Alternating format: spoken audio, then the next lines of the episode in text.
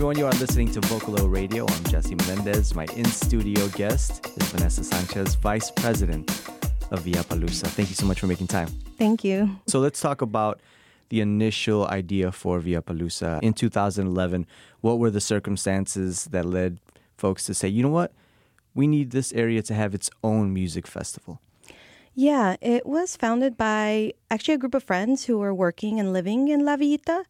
And it was based off of that outlook that there needs to be other spaces for young people to enjoy music uh, in a safe space and to have fun and to even hear their own bands, their own friends uh, play music as well. And so um, the first year, it was more of a pop up. Uh, we used different storefronts to create um, the venue space- spaces for the event. And it grew then to a block party on Central Park. And then about three years ago, uh, we were able to take over 26th Street, uh, which is, you know, the large commercial district um, in the South Side. And so we were really excited that we were able to move forward in that.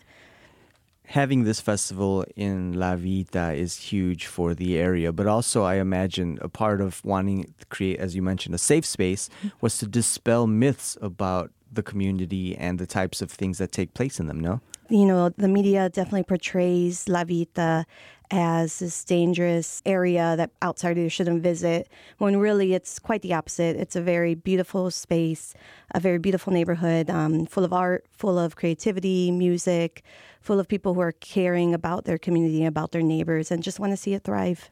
And for folks who don't live in the area and are maybe unfamiliar, do you find that it draws people from all around the city of Chicago to La Villita?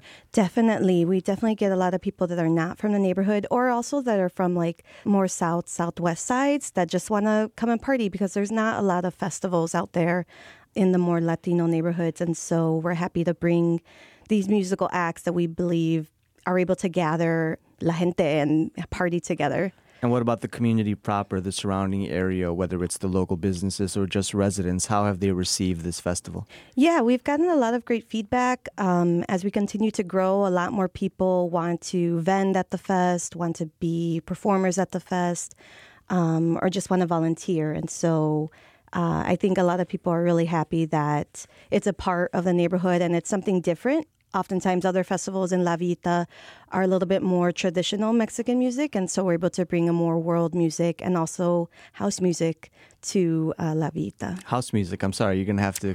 What is yeah, that? Yeah, yeah. You are listening to Vocalo. I'm Jesse Menendez. My in studio guest is Vanessa Sanchez, Vice President of Villapalooza. So, when you think about the vendors, the lineup, the artists performing, the workshops that do take place, what is the Mm-hmm. environment that you're trying to create, and who do you believe that's for? It's definitely for the people of La Villita. The mu- musical bands are a mix of local and international. So we're super excited that Los Mirlos are coming. I know they were at Ruido Fest and I saw them there and they were super fun. And so I'm really excited that we're able to bring them back, but to our community and for free and for everybody to come and dance to. Um, house music, of course. I actually grew up in La Villita. I grew up in house music, freestyle, new wave, all that good stuff. So having just a DJ area that your own DJ Greedy is helping um, curate is really exciting because that's really like the hot spot of the area. That's very awesome. Now, you just mentioned that the festival is free. What is it meant to keep this festival free, and, and why have you decided to keep this free to the community? all of us who are part of Villapalooza, we are all volunteers. None of us get paid.